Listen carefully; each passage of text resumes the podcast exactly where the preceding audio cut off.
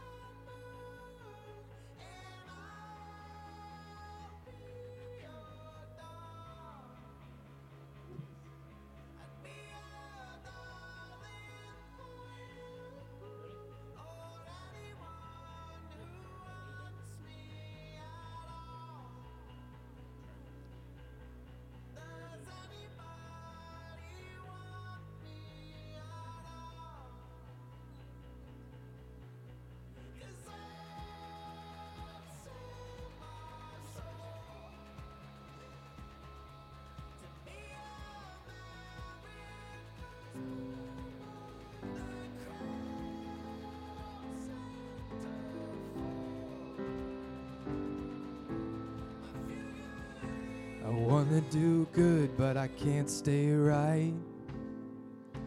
The wrong in me came out tonight. Waging war against the law of my mind. I'm a wretched man in a losing fight. Thanks be to God who delivers me. To God who delivers me. Christ, Christ alone, come and set me free. Thanks be to God who delivers me. And I love the truth, I've seen the light. But the shadow inside is still alive. I am the battlefield, I am the fight. Who will heal me from these wounds I hide? Thanks be to God who delivers me. Thanks be to God who delivers me. Christ, Christ alone, come and set me free. Thanks be to God who delivers me.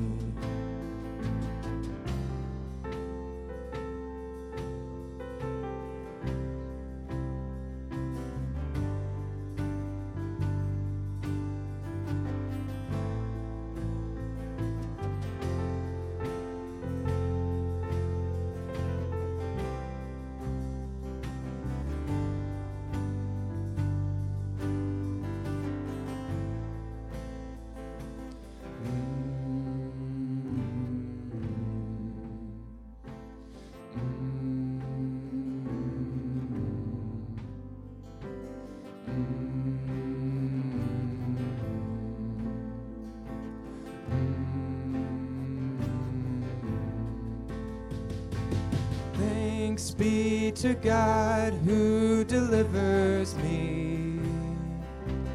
Thanks be to God who delivers me.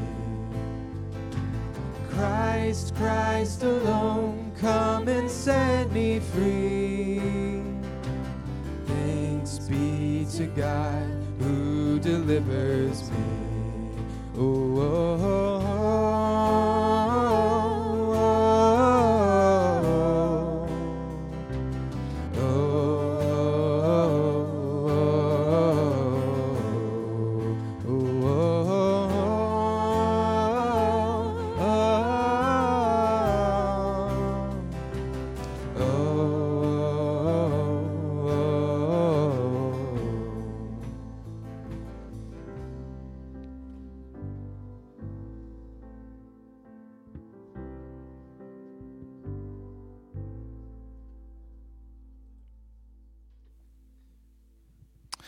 Good morning, everyone. Thank you so much for joining us for our service this morning. If you're new here, my name is Jay. I am the director of worship. And if you're joining us online, thank you so much for doing that. We are glad that you're here as well. I'm going to begin our call to worship uh, with a reading from Romans chapter 3, verses 19 through 26. And this is a bit of a kind of bad news, good news passage. Um, so listen to this, um, prepare your hearts for worship, and listen to these words. Now we know that whatever the law says, it speaks to those who are under the law, so that every mouth may be stopped and the whole world may be held accountable to God. For by works of the law, no human being will be justified in his sight, since through the law comes knowledge of sin. But now the righteousness of God has been manifest apart from the law, although the law and prophets bear witness to it. The righteousness of God through faith in Jesus Christ for all who believe. For there is no distinction, for all have sinned and fall short of the glory of God, and are justified by his grace as a gift through the redemption that is in Christ Jesus, whom God put forward as a propitiation by his blood to be received by faith. This was to show God's righteousness because in his divine forbearance he passed over former sins. It was to show his righteousness at the present time so that he might be just and the justifier of the one who has faith in Jesus. Let me pray for us as we begin. Oh God, what sorrowful yet joyful news to be reminded of this morning. There's nothing we can do to earn our salvation. The reality is that the law condemns, it does not save. It points out our brokenness, it does not heal us. But thank you, God, for Christ. For in Christ all can be saved through faith. What glorious news. God, may we sing of this fountain of blood in which our sin stains are washed. May we sing with fresh eyes, with fresh hearts, fresh minds. May we glory in our Redeemer who looks on us in compassion and makes a way for us to be saved. Holy Spirit, would you be with us? Would you lift our hearts as we lift our voices? Help us to remember your mercy and grace toward us. We love you, God. We pray this in Christ's name. Amen. Would you stand with us? Let's sing together.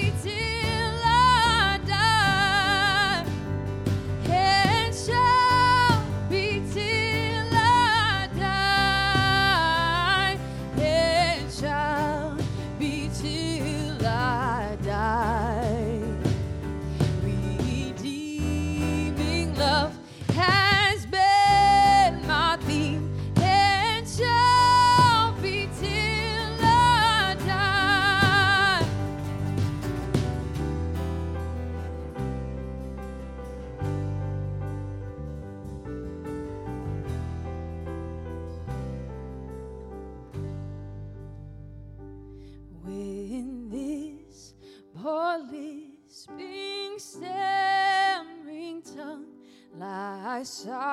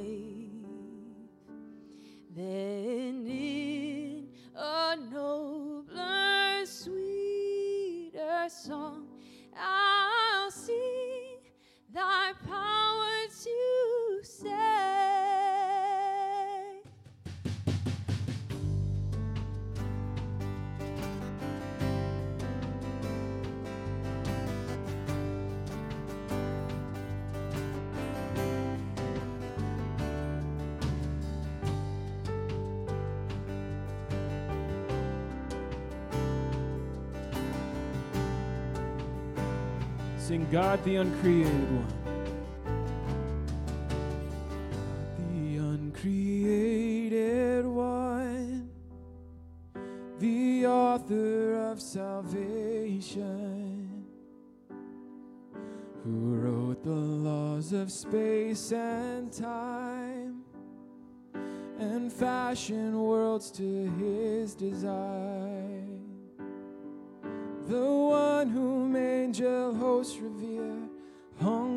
Stars like chandeliers, knows a big grain of sand, knows the heart of every man. He is king forever, he is king forever, he is king forevermore.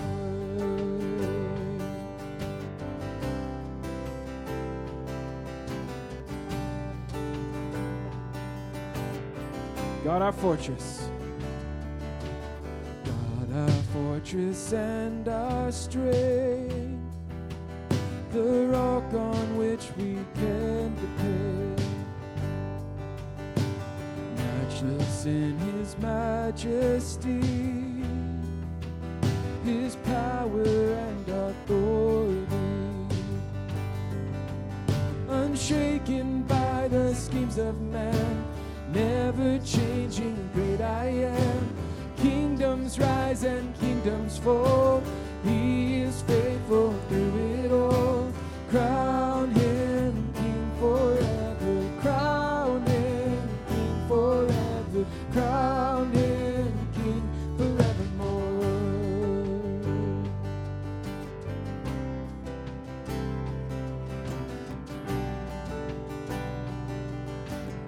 Mighty God in mortal flesh. Mighty God in mortal flesh, forsaken by a traitor's kiss, the curse of sin and centuries did pierce a lowly prince of peace. Oh, lifted high the sinless man, they crucified the spotless lamb, buried by the sons of man, but he was rescued by the Father's hands. To reign as king forever, reign as king forever, reign as king forevermore. King eternal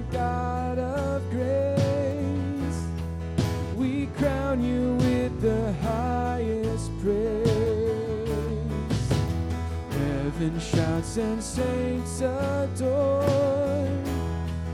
You're holy, holy, holy, Lord. What joy in everlasting light when all is love and faith beside.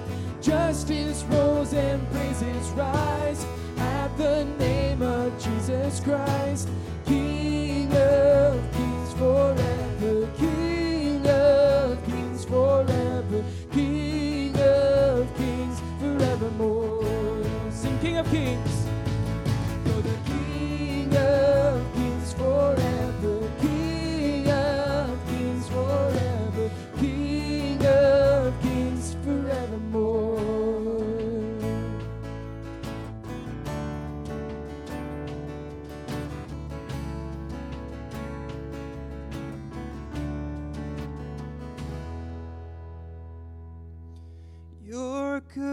good, Father. It's who you are. It's who you are. It's who you are, and I'm loved by you. It's who I am. It's who I am. It's who I am. Oh, and I've heard a thousand stories of what they think you're like, but I've heard the tender whisper of love in the dead of night as you tell me that you're pleased and that I'm never alone. You're a good, good father. It's who you are. It's who you are. It's who you are. And I'm loved by you. It's who I am. It's who I am. It's who I am. Oh, and I've seen many searching for answers far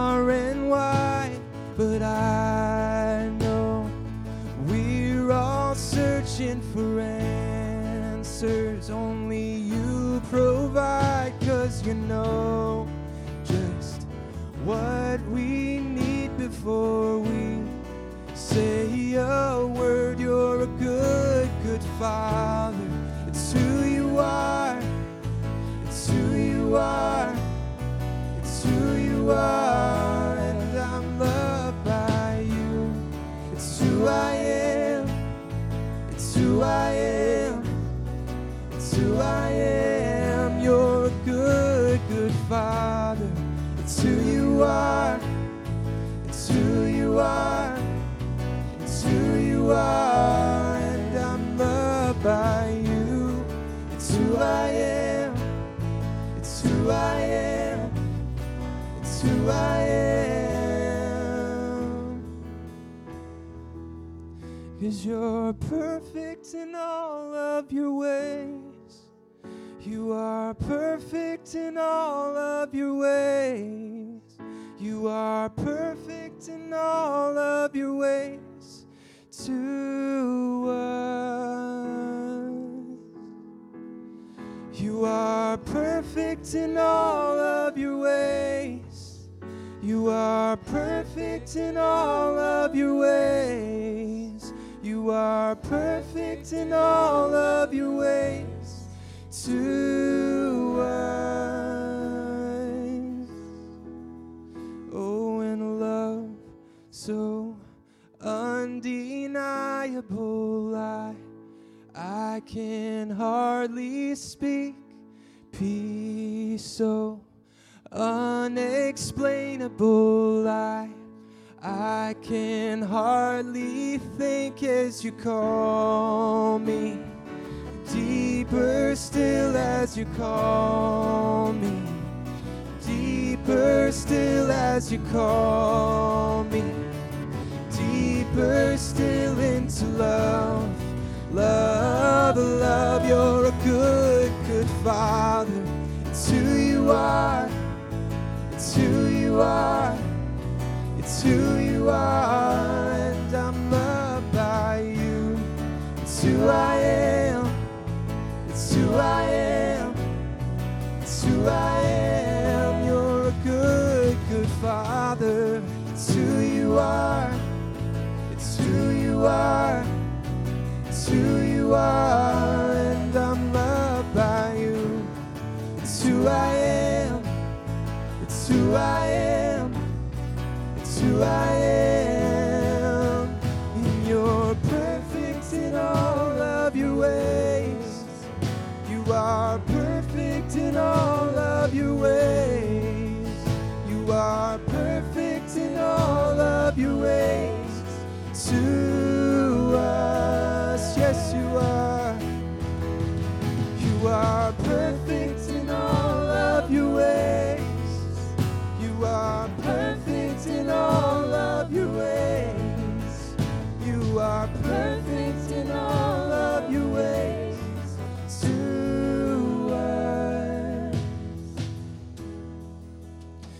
are perfect in all are perfect in all of your ways. You are perfect in all of your ways. You are perfect in all of your ways to us. You may be seated.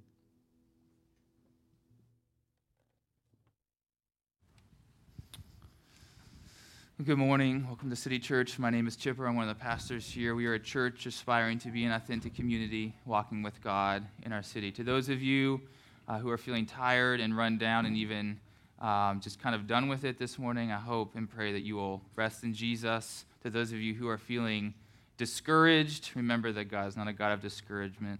Um, and I hope that you will, by the power of the Spirit, do battle against Satan and the spiritual forces of evil who are arrayed against us and want to discourage us, remembering that God is far more powerful than him. I would love to get to know you. We would love to get to know you. There's a couple of ways that we can do that. One, come chat with me after the service. I'd love to say hello. Our staff would love to greet you, um, get to know you a little bit better. We also we give you a bulletin when you walk in the door each morning, and we have this connection card that you'll find in the bulletin. Uh, please consider filling that out with your prayer requests. Uh, put your name on it if you want. You can make it anonymous. We pray for you all the same. We pray for you on Tuesdays during our staff meetings or on Mondays sometimes. And just stick these in the seat pocket uh, that are right in front of you, and we'll pick them up after the service. Um, this is also a great way to get in touch with us, to get connected with our church. We're very responsive to these. We'll get back to you usually in a couple of days. You can ask us questions on here, indicate interest in the life of, of our church. Um, we worship a generous God. Part of our responsive worship as the people of God is giving generously. You can give online, citychurchgnv.com slash give, or there's a brown box back there with some envelopes, and that's available at any time. I'm going to give a couple of announcements, uh, and then we'll have a, a, kind of unique ministry spotlight that I'm really looking forward to. Uh, and the announcements, there's, there's two themes here prayer and I guess what we're calling adult education, although we need to find a much more glamorous name for it. Uh, here's, here's the deal with prayer we are coming up on our week of fasting and prayer uh, that begins not this week, but the next week on Monday. So this will be um, the 23rd through the 27th. 23rd through the 27th. We're going to have it at 5:30 in the white tents across the street from us. Um, every night, 5:30, like 35 minutes or so of prayer. If it's raining or anything like that, we'll come into our sanctuary and pray. Um, I say this every single time we do it, but I really mean it this time. This is, I mean, this. I don't know what we're doing if we're not praying right now as, as the people of God. If there's ever been a time for us to be in deep prayer uh, for our church family and for our city, it is right now. And so I, I am pleading with you, basically, to come join us in prayer on these nights um, at 5.30 if you're able to make it. And then we encourage you, um, whether or not you're able to make it to those gatherings, to actually uh, pray as well during the lunch hour each day and fast if you're able to physically and medically fast that day um, during the lunch hour so you're not eating from breakfast until dinner time. You're praying. We're going to have uh, prayer prompts. Uh, there's, there's a theme each night. We're also going to put out prayer prompts for you during, so you'll have something each lunch hour to pray through. So we're going to give you a guide that's coming out next week. So just be um, on the lookout for that. We'll make sure that you can find that. And just as a reminder, since I haven't mentioned this in a while, every Wednesday night we meet for prayer at 5:30. So even when we're not doing the week of prayer, we always meet every Wednesday night, 5:30 white tents in the same location. And again, if it's raining, then we'll come in here and pray. So even if you can't come that week, know that every Wednesday night we're in prayer for different things and kind of on a rotation life for our church. So that's, that's what's up with prayer. Uh, you'll notice, you might have gathered this already, we're making an even bigger push this year um, as a church to provide more opportunities for adult education. And there's a few things that are going on um, that we want you to know about. First of all, for women here at City Church, we are doing a study in the book of Joshua that begins um, in September, and we're offering it in two formats, Lord willing. So you'll have a, a Monday night option at 8 o'clock to study um, on Zoom. So this is for people that would prefer to be on Zoom or just can't make it um, any other time. Monday nights are the best. So 8 o'clock Zoom option that you can sign up for. Uh, and it basically runs through the whole fall semester. Or we're offering a Tuesday morning um, in-person session at the church with childcare. Same study.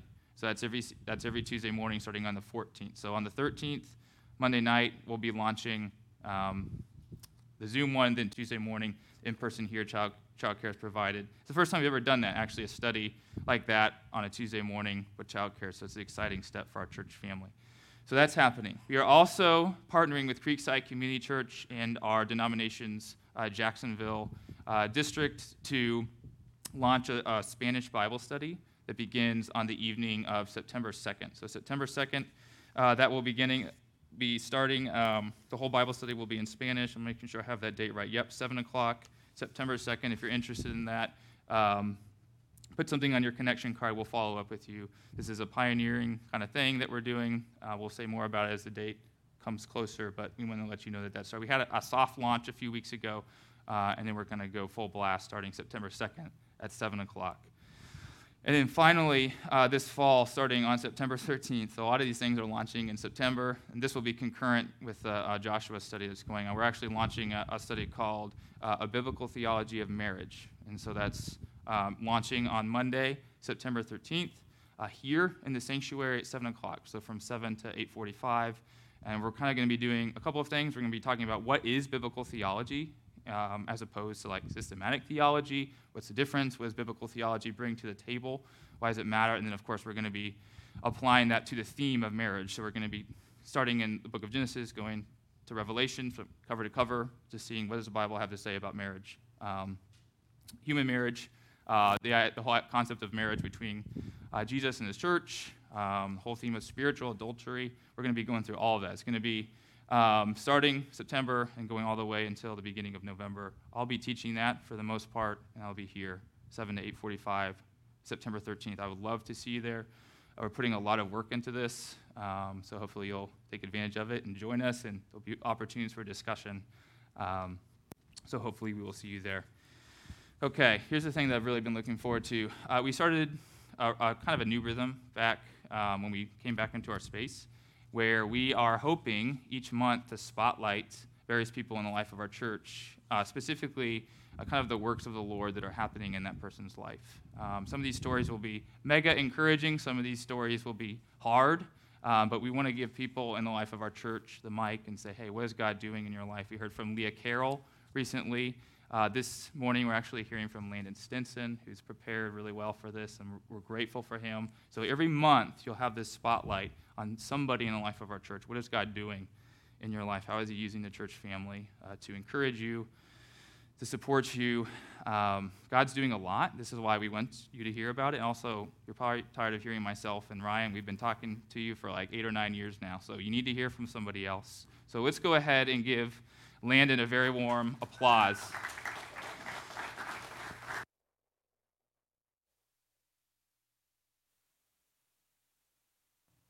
Good morning. On June 12th, 2005, Steve Jobs gave the commencement address at Stanford University's graduation. At that time, he had taken a small business from a bedroom in his parents' home to one of the most valuable companies in the world. Reflecting on his cancer diagnosis and other turbulent times in his personal life and career, he said this, and I quote Again, you cannot connect the dots looking forward. You can only connect them looking backward. So you have to trust that the dots will somehow connect in your future. You have to trust in something your gut, destiny, life, karma, whatever. This approach has never let me down and has made all the difference in my life. The Jobs quote brings to mind some scripture from our James sermon series a few months ago. Consider it pure joy, my brothers, when you encounter trials of many kinds, because you know that the testing of your faith develops perseverance. Or Romans, and we know that for those who love God, all things work together for good for those who are called according to his purpose. And we know that for those who love God, all things work together for good for those who are called according to his purpose. Romans 8:28. I think Steve Jobs was right. It is a lot easier to connect the dots looking forward. Looking backwards. However, if someone believes in Jesus Christ and believes what the Bible says, you can unlock a new feature for life, a new operating system for your life that Steve Jobs didn't mention. With Jesus, we don't have to wait until afterwards to connect the dots. We can connect the dots before they even happen because we know it's all working for our good. I'm still downloading the pre dot connection as I trend towards anxiety and worrying. Over the past few months, there have been times where it was easy to praise God instantaneously, and there have been other times where I struggled. For example, over the past few months, we found out that Leslie, my wife, is pregnant with our first child. Praise God. We found out uh, we had our first Sunday back uh, in our church building together after over a year outside and on Zoom. Praise God. I had a very difficult, uh, several very difficult run ins with mental health uh, when things weren't going well at work and people in business were mean to me. Praise God. Our friends and family moved all of our stuff to a house this past weekend, which ultimately had mold and was in disrepair. We were inconvenienced for the past week, and now we moved again. It was both embarrassing and emotionally and financially draining. Praise God. I'm sure people here today, I know people here today, have had tougher times than these. It is hard to do alone. That's where community comes in, I think. Every time I forget that God is good, every time I forget that the dots are only connected towards good, there is a believer there to encourage me and remind me of Jesus' promises. A prayer with Leslie, counsel and prayer from people in City Church when I call them, such as Mark Samansky, Matt Barr, Chipper Flanagan, Zach West, Ryan Harding, the Kesslings, Will Harris, the women and men in our community group. The list goes on. We are so thankful for fellow believers and friends who are one step removed from our difficult dots and can help remind us, even through prayer, that we don't have to wait until afterwards to connect the dots. We don't have to achieve worldly success to make sense of hard times. You don't need riches in your life to make sense of the rags. We don't have to trust in karma, our gut. We don't have to hope in good external circumstances, hindsight, or self care for our joy. We do have the ability to connect the dots looking forward through rejoicing in the trials. In conclusion, because God said all things work together for good, and because it's hard to remember God's promises in the midst of trouble, I encourage you to have a few people from your faith community on speed dial for counsel and prayer. And I encourage you to be there uh, when someone else needs the same.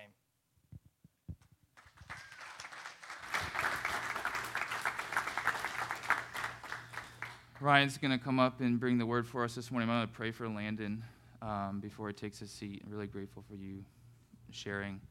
Lord, we do lift up, first of all, these difficult circumstances that Landon and Leslie have been dealing with, especially this past week with their uh, two moves and the difficulties that that caused. I just pray that this new living situation would be um, beautiful and bountiful and give them outrageous opportunities to connect um, with their neighbors and, and love them well.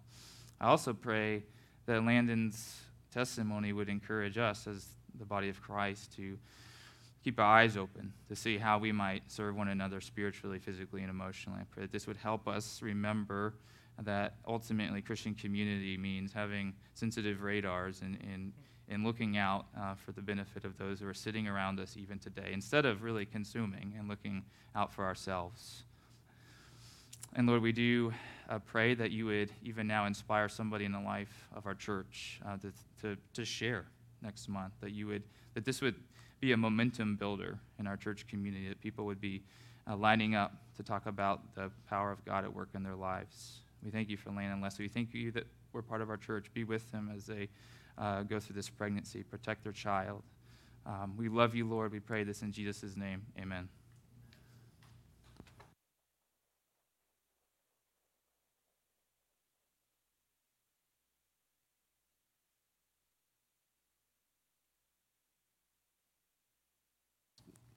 We go. Eh, that was great. I thought Chipper was going to come up and say, let's close in prayer, because that was, that was a good word, man. Uh, thanks, Landon. I appreciate that. Um, guys, we are, I'm Ryan, one of the pastors. Great to get to bring the word this morning. And we are going to look at Psalm 33. So we've just finished our Ezra Nehemiah series that we were in through at least the summer, I believe, maybe some of the spring. I don't remember now. It's been a while. Uh, and we're going to start a new series, uh, kind of a, a relaunch series for this year, beginning next week. Um, and then, I don't know if this is a spoiler or not, but I'm going to go ahead and let you guys know. We're going to do Second Corinthians for most of the this school year. So get excited about that. You can start reading and praying through that. But this is sort of a one-off um, week, if you will, and uh, and so I wanted to just look at Psalm 33, something that the Lord has been putting on my heart as of late. So if you have uh, your Bibles, I invite you to open those up and follow along. You can also follow along on the screen. This will be in the NIV. So if you have an ESV, quick curveball. Uh, I don't know, pull out your phone, I guess, or just follow along. Uh, let's, if you're able, let's stand for the reading of God's word.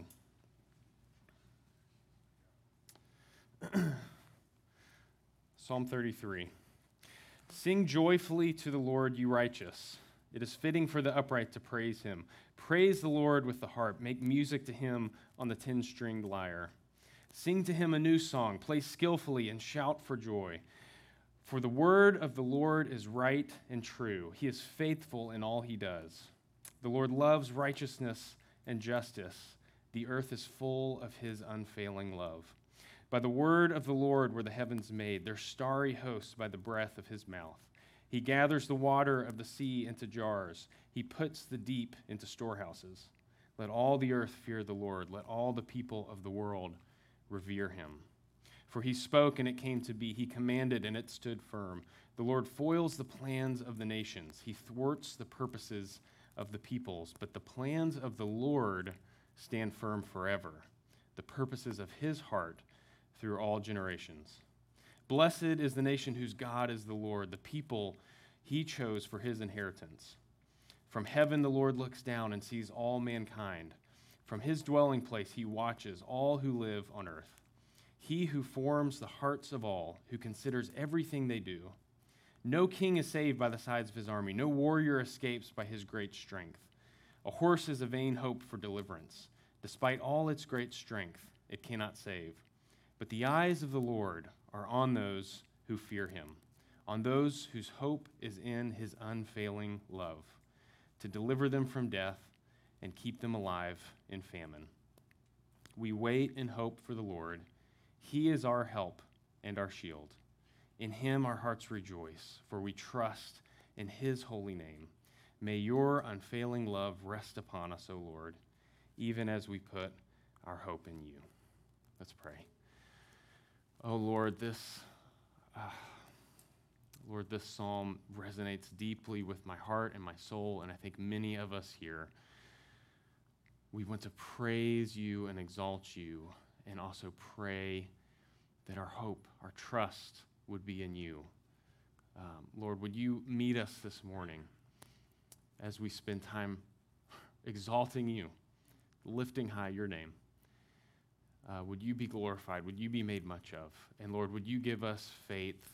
Open the eyes of our hearts, open, open our ears, Lord. Make us receptive to, to receive this truth and, and, and press it down deep into our hearts. Water it by your Spirit and, and bring about uh, growth and fruit for your glory. Lord, we love you. We praise your name. In Jesus' name, amen. All right, you guys can have a seat. Uh, well, what do you pl- praise in life? In your own experience, what things do you speak most of and think most highly of? What do you delight to share with others most? You know, there are all kinds of things that we praise. Uh, we praise what we respect or what we admire. So, coworkers or employees who work hard, who give everything they, they've got, heroes who stand up for what's right, even when it's unpopular, leaders who, in the midst of uncertainty, rise to the occasion and, and, and chart a path forward, single parents who work tirelessly to provide for their kids. When we see discipline and selflessness and devotion, we can't help but praise that. We, we also praise what we enjoy travel, taking vacation, uh, spending holidays with family. Well, you know, maybe. Uh, depends on family, I guess. Hobbies and, that energize us and help us to learn and grow. Good food and drink, you know, maybe a, a good pasta dish, or if you're like me, a good chocolate cake. I think like every sermon I reference dessert. I don't have a problem. Uh, the beauty of creation. We, pr- you know, we praise the good, restful, creative, beautiful things that we get to experience in this world. But perhaps most of all, we praise what we adore.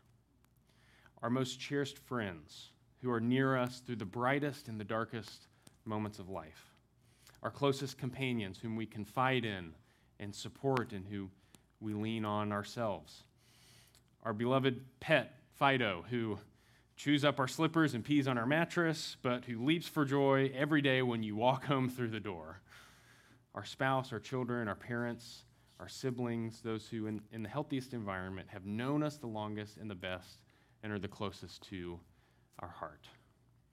When you think about it, we praise a lot of things, either quietly and inwardly in the attitudes and thoughts or, of our hearts, or, or vocally with our words and letters and posts and emails and thank you notes. We can't help but praise. It's kind of like a kid during show and tell you know, with your, your pet frog who does backflips or your transformer toy or your rock collection or whatever that thing is, we are eager and excited to talk about what we hold dear. And that reality is the foundation for the psalm that we just read. This psalm is a beckoning to praise God. It's not merely instruction, but it's a song wooing us to, to exalt God. The psalmist implores us and invites us as the listeners to, to sing joyfully and loudly, to join the chorus, to, to make music, to play instruments skillfully, to shout for joy. It's the scene of jubilation, of excitement, of thankfulness, of satisfaction in God. And the psalm is so compelling because of the portrait that it paints for us. It's a picture of a God who is worthy of our praise. You know, in this last year, we have spent so much time thinking about the things that are difficult and the things that are painful and the things that are challenging and that are negative, and rightfully so. You know, we've had to. But I wanted to end this summer with a time of celebration, with a time of, of praise and thanksgiving to God, because He is worthy of our praise and deserving of our praise. So, in this morning, we're going to follow the model of the psalm. We're just going to devote most of our time to praising God. We're going to ruminate on why God is worthy of our praise. And then at the very end, we're going to spend a few minutes thinking about how to live a praise filled life. So we'll start with a praiseworthy God. You have to begin by asking the question why is God worthy of our praise? And of course, that entirely depends on who God is and what he is like. The way that we view God is going to determine how we respond to him. And there are a few modern secular views of God that are, that are popular in our day. So, uh, the first view is that God is absent. And this view sees God either as uh, non existent and therefore uh, you know, actually absent, or kind of unimportant and irrelevant to life, and so therefore figuratively absent. This view is represented in the sociological trend of the so called nones in our society. Those are people who, not, you know, nuns with the garb and all that, but the N O N E S, that is those who uh, answer no religious belief or affiliation on surveys. And so folks in this category either have no view of God or are indifferent towards God or they just don't believe that there is a God. A second popular view is that God is distant. Uh, that God is distant. That is, this view uh, believes in a God who maybe created the universe and set everything into motion, but who since then has been kind of hands off. He sort of left the world to run on its own without any supernatural intervention or revelation. This would be kind of a, a deistic view of God. God is the so called watchmaker. Uh, there's evidence for generally for his existence, but he's, he's distant, he's far away. And because he's removed, who's to say what he's like or how we should relate to him? And then a third popular view of God is this is uh, that God is generic. This is the equate version, you know, the brand at Walmart. Uh, this view sees God as uh, an abstract higher power. In this framework, God is maybe maybe he exists, you know, he's likely to exist, but he's indefinite.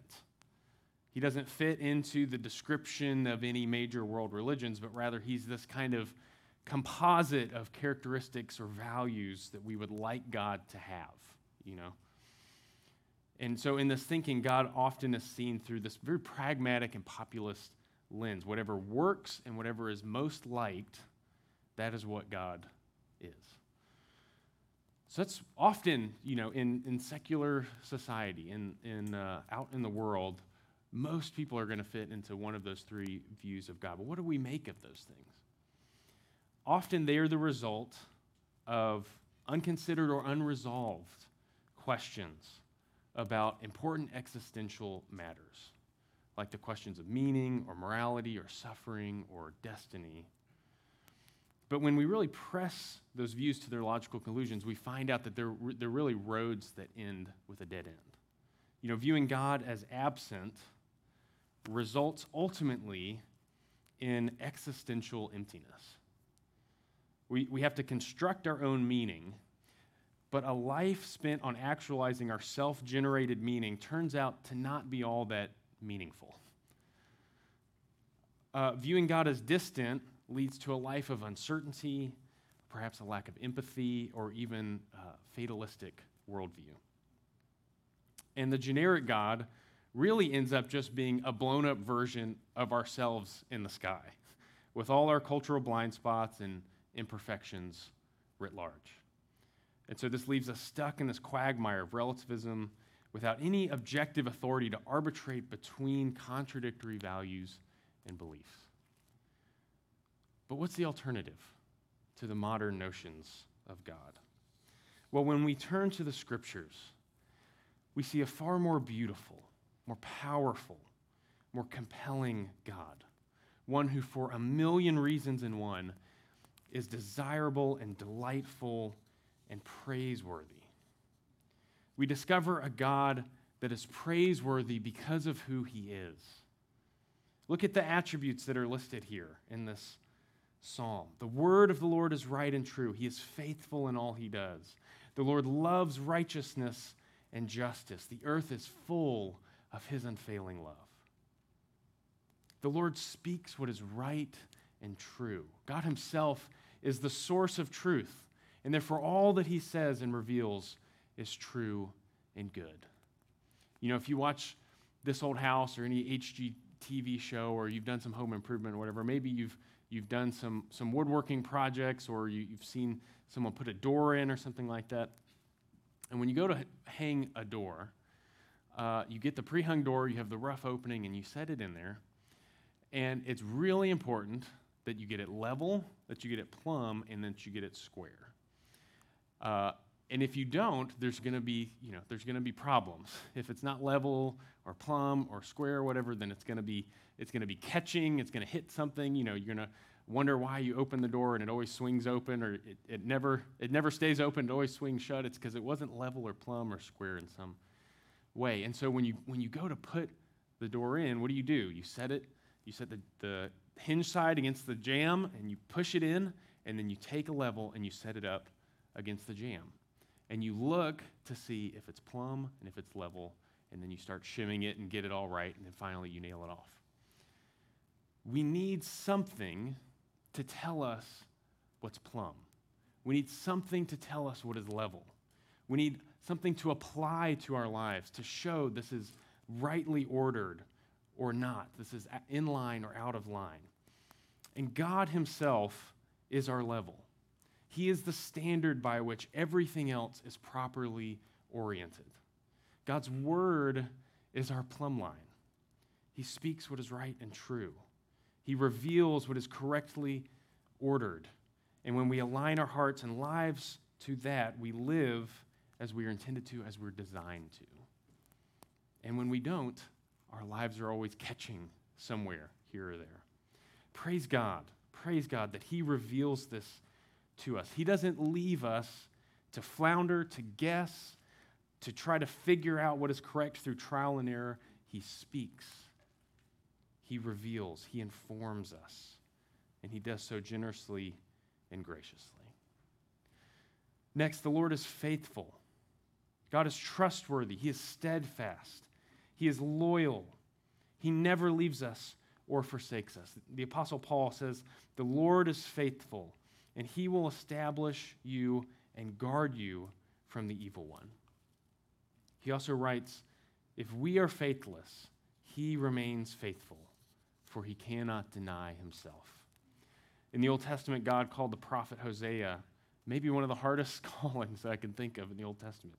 He called this prophet to marry a woman that he knew would be unfaithful to him for the specific purpose of his life being an illustration to the Israelites of the unfaithfulness of the people of God.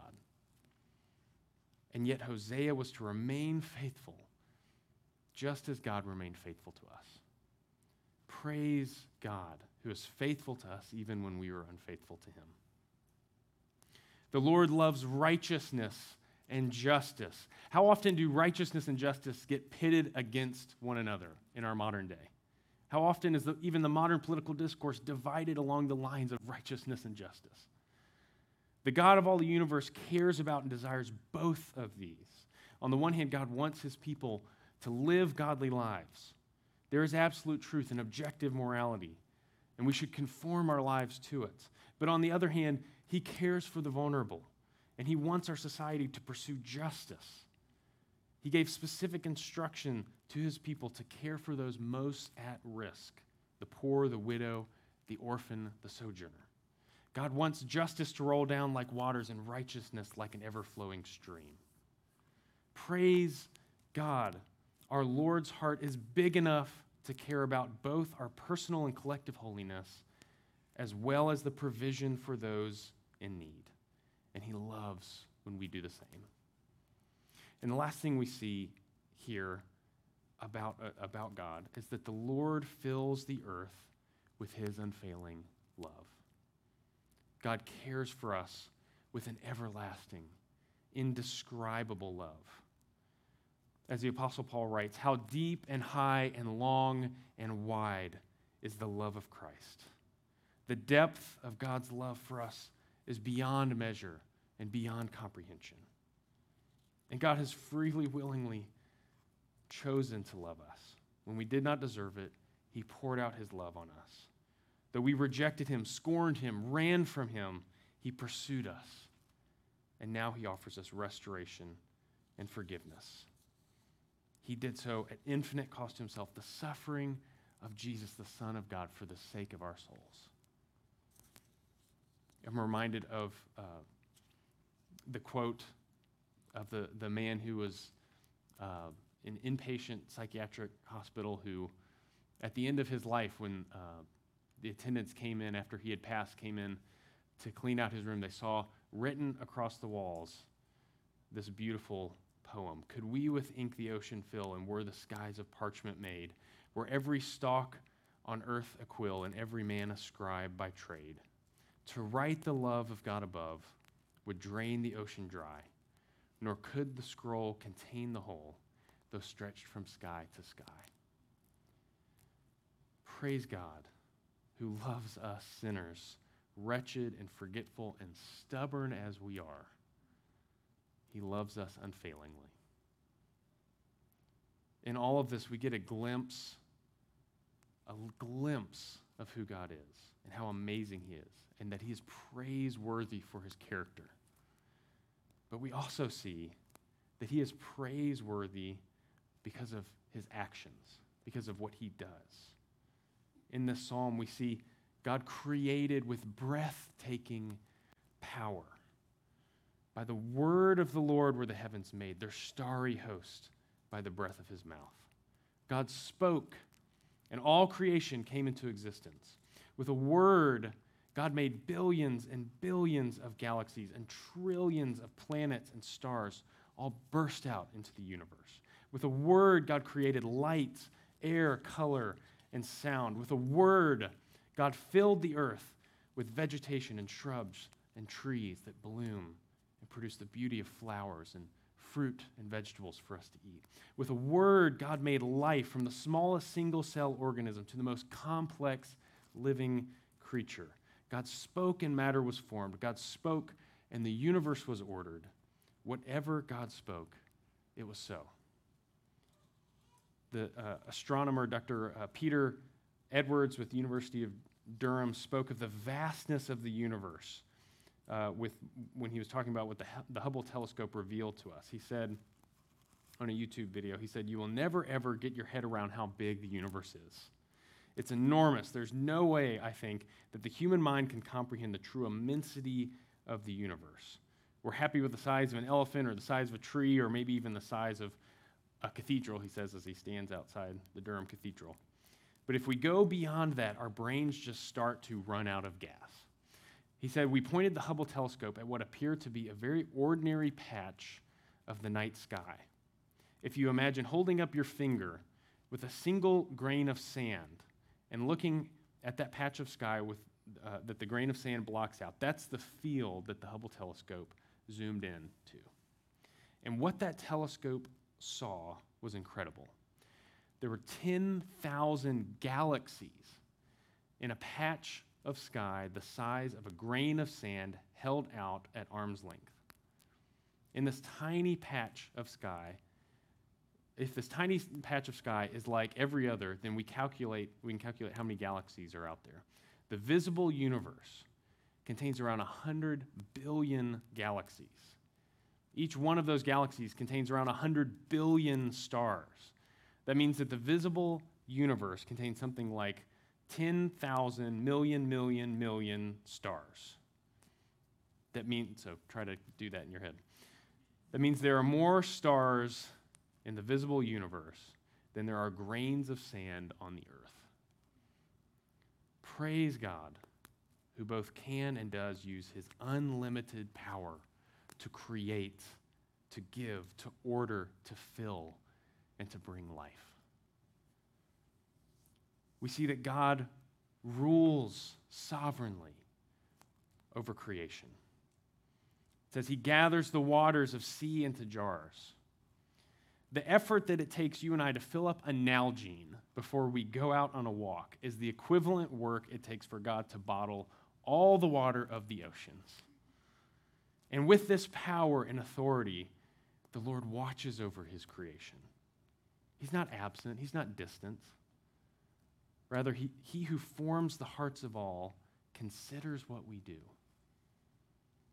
He is integrally involved in our life, in our existence.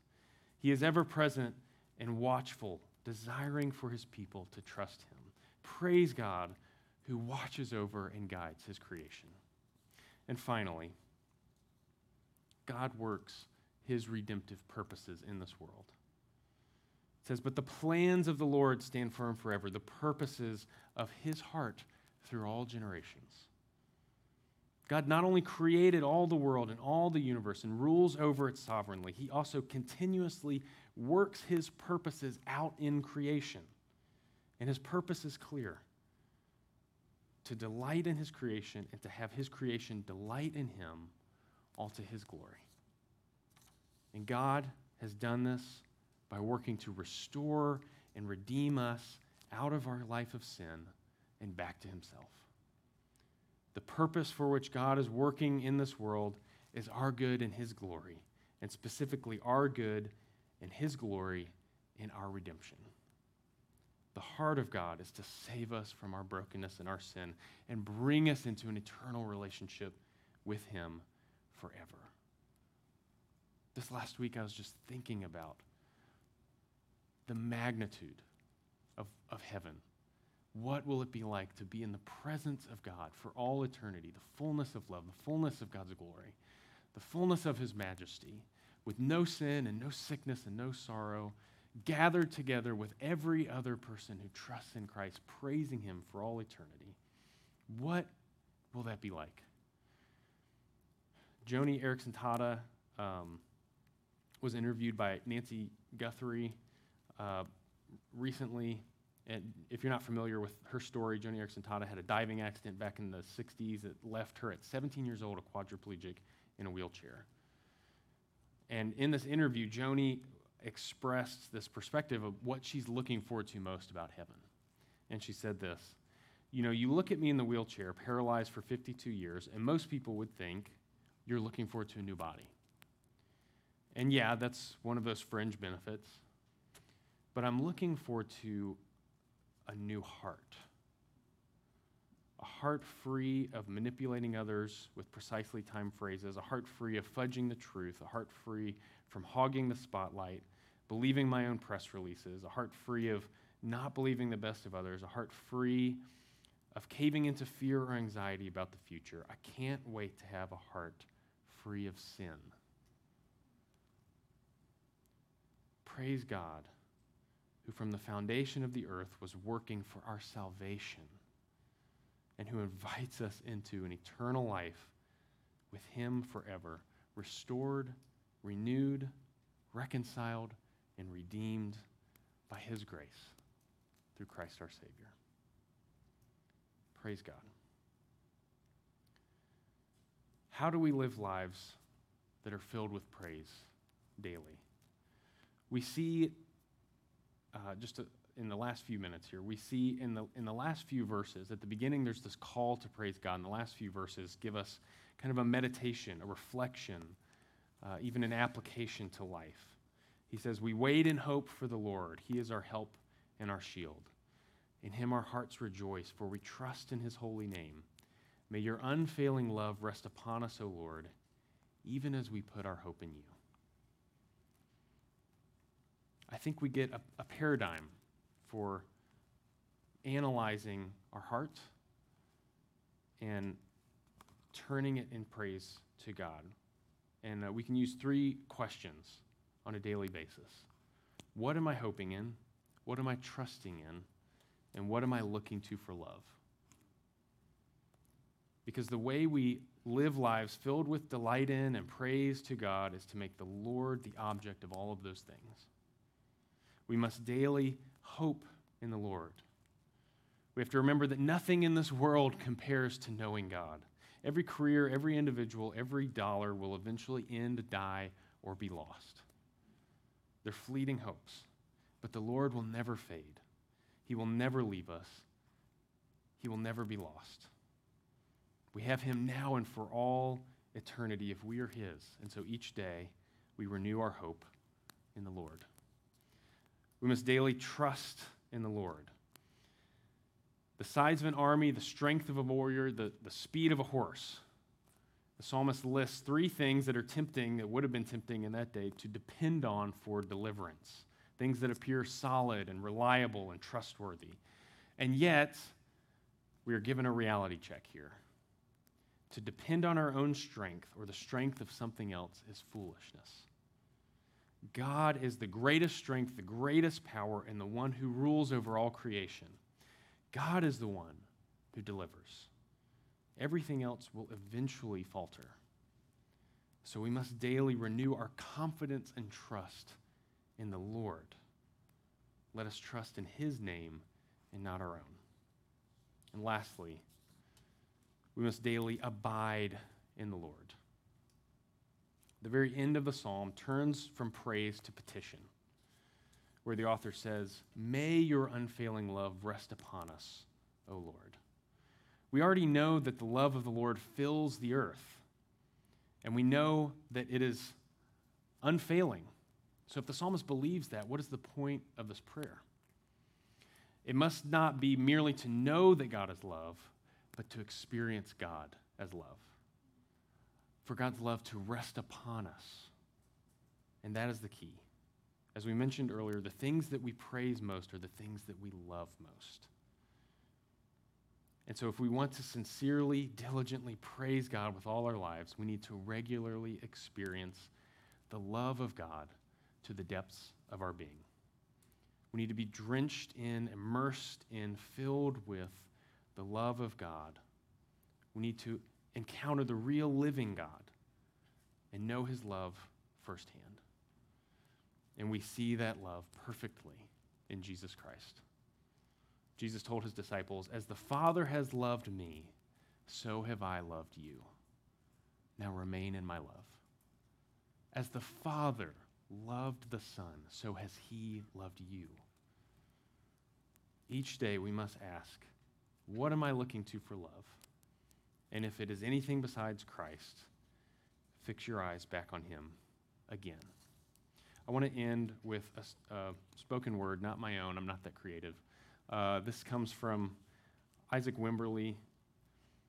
Uh, he, th- I think it's it's called The Word. It's uh, in a, a Kari Jobe song, if you're familiar with that, but he also performs it elsewhere. If there are words for him, then I don't have them. You see, my brain has not yet reached the point where it could form a thought that could adequately describe the greatness of my God. And my lungs have not yet developed the ability to release a breath with enough agility to breathe out the greatness of his love. And my voice, you see, my voice is so inhibited, restrained by human limits, that it's hard to even sing the praise of, you see, if there are words for him, then I don't have them. My God, his grace is remarkable, mercies are innumerable, strength is impenetrable. He is honorable, accountable, favorable. He is unsearchable yet knowable, indefinable yet approachable, indescribable yet personal.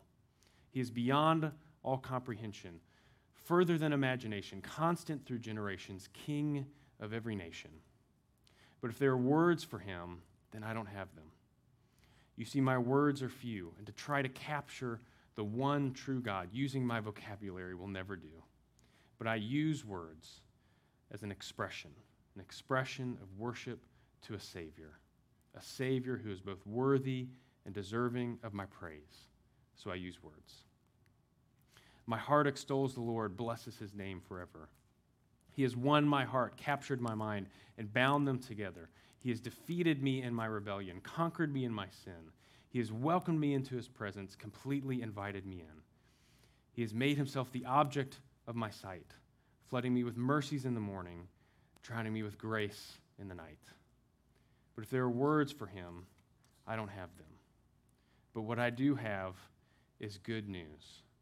For my God knew that man made words would never do. For words are just tools that we use to point to the truth.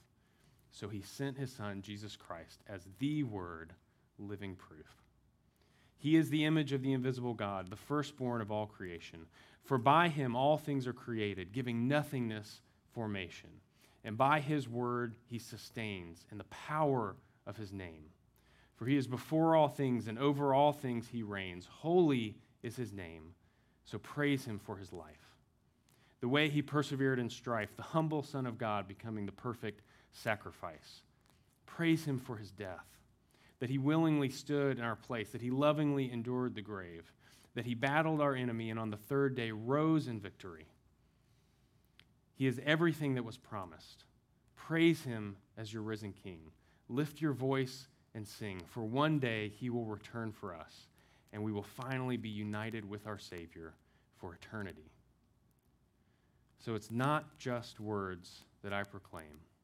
For my words point to the word, and the word has a name. Hope has a name. Joy has a name. Peace has a name. Love has a name. And that name is Jesus Christ. Praise his name forever. Amen.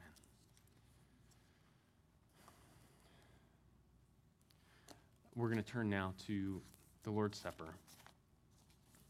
Every Sunday, we spend time uh, reflecting on what Christ has done for us, his body broken for us, his blood poured out for us, the cost of our redemption. Uh, on the night that Jesus was betrayed, he had a meal with his disciples. And during that meal, he took the bread and he broke it. And he said, This is my body that is broken for you. Whenever you eat this, do this in remembrance of me. Later on during the meal, he took the cup and pouring it, He said, This cup is the new covenant in my blood. As often as you drink this, do this in remembrance of me. And the Apostle Paul says that uh, when we eat this bread and we drink this cup, that we're proclaiming the Lord's death until he comes. So we are actively right now exalting, praising the Lord for what he has done, his sacrifice for our salvation. And we're looking ahead to that day when we'll be with him, when he will return and we'll be with him in glory. Um, a few words of instruction before we uh, go to the table. Uh, we'll have a, a few minutes of silence, and uh, then the band will come back up. We'll have some more music and, and worship. And so we invite you during this time to just to reflect, to pray, to confess. Um, if there's anyone that you need to talk to between now and then, go and make peace and be reconciled with your brothers. Um, this is a great opportunity to do that. And then there'll be a couple of stations, some deacons or elders here and here with uh, pre-packaged communion kits, and so you're welcome to come up and uh, receive that. Or if you are more comfortable, kind of self-serving, then there's uh, there are kits back there on the welcome table as well. This is open to anyone who's a follower of Jesus, so you don't have to come here regularly or be a member or anything like that. Um, if you're here and that doesn't describe you, we're thrilled that you're here and considering these things. And we just encourage you to use this time to reflect. If you'd like to talk more or, or pray about this, or if any of you guys would like prayer, we do encourage you to fill out that connection card or come and get one of the elders or deacons in the lobby uh, after, the, after communion. Let me pray for us. Lord, thank you. Thank you for your unfailing love that fills the earth. May your unfailing love rest upon us, O Lord, even as we put our hope in you. This morning, remind us of that love poured out on the cross. Remind us of your love. And may we trust in you. May the things that we tend to hope in, that we trust in, that we look to for deliverance, that we put our confidence in, God, reveal those as empty and fleeting. And may we see you as the one true living God, worthy and deserving of our praise and all of our life. Lord, we love you, and we pray all this in Christ's name.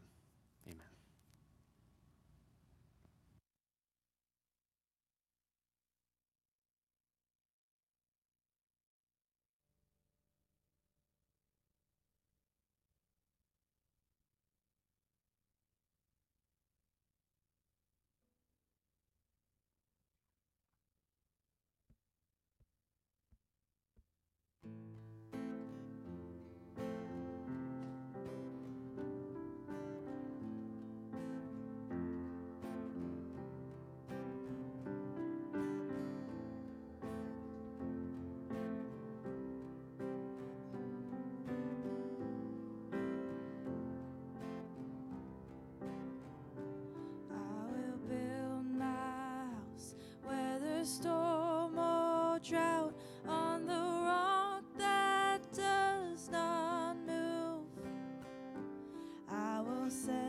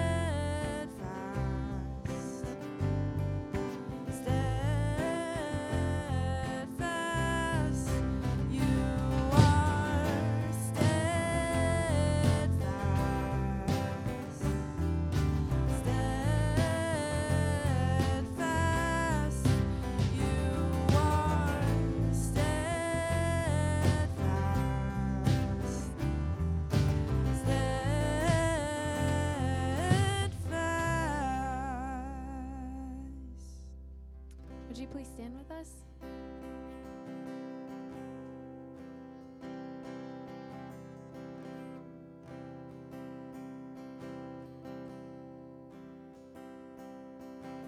Men of sorrows, Lamb of God, by His own betrayed. The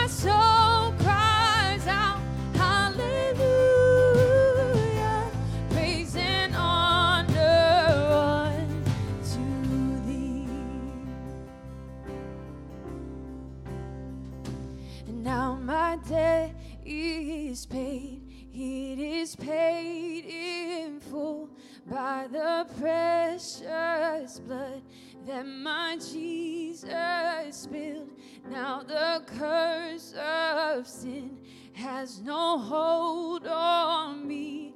Whom the Son sets free, oh, free indeed. Now my day is paid, it is paid in full by the precious blood that my Jesus spilled. Now the curse of sin has no hold on sun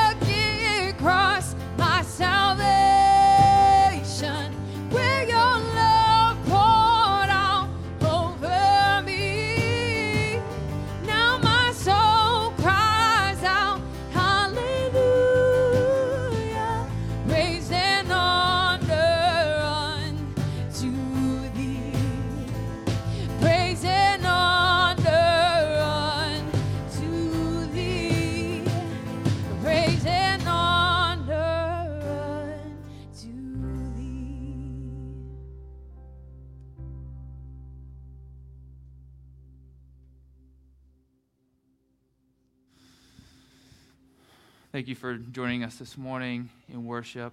I hear this benediction, and then we'll sing the doxology together. May the God of hope fill you with all joy and peace in believing, that by the power of the Holy Spirit you may abound in hope. Amen.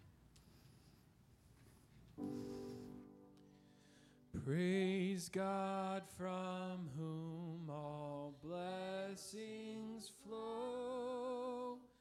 Praise Him, all creatures here below. Praise Him above, ye heavenly hosts. Praise Father, Son, and Holy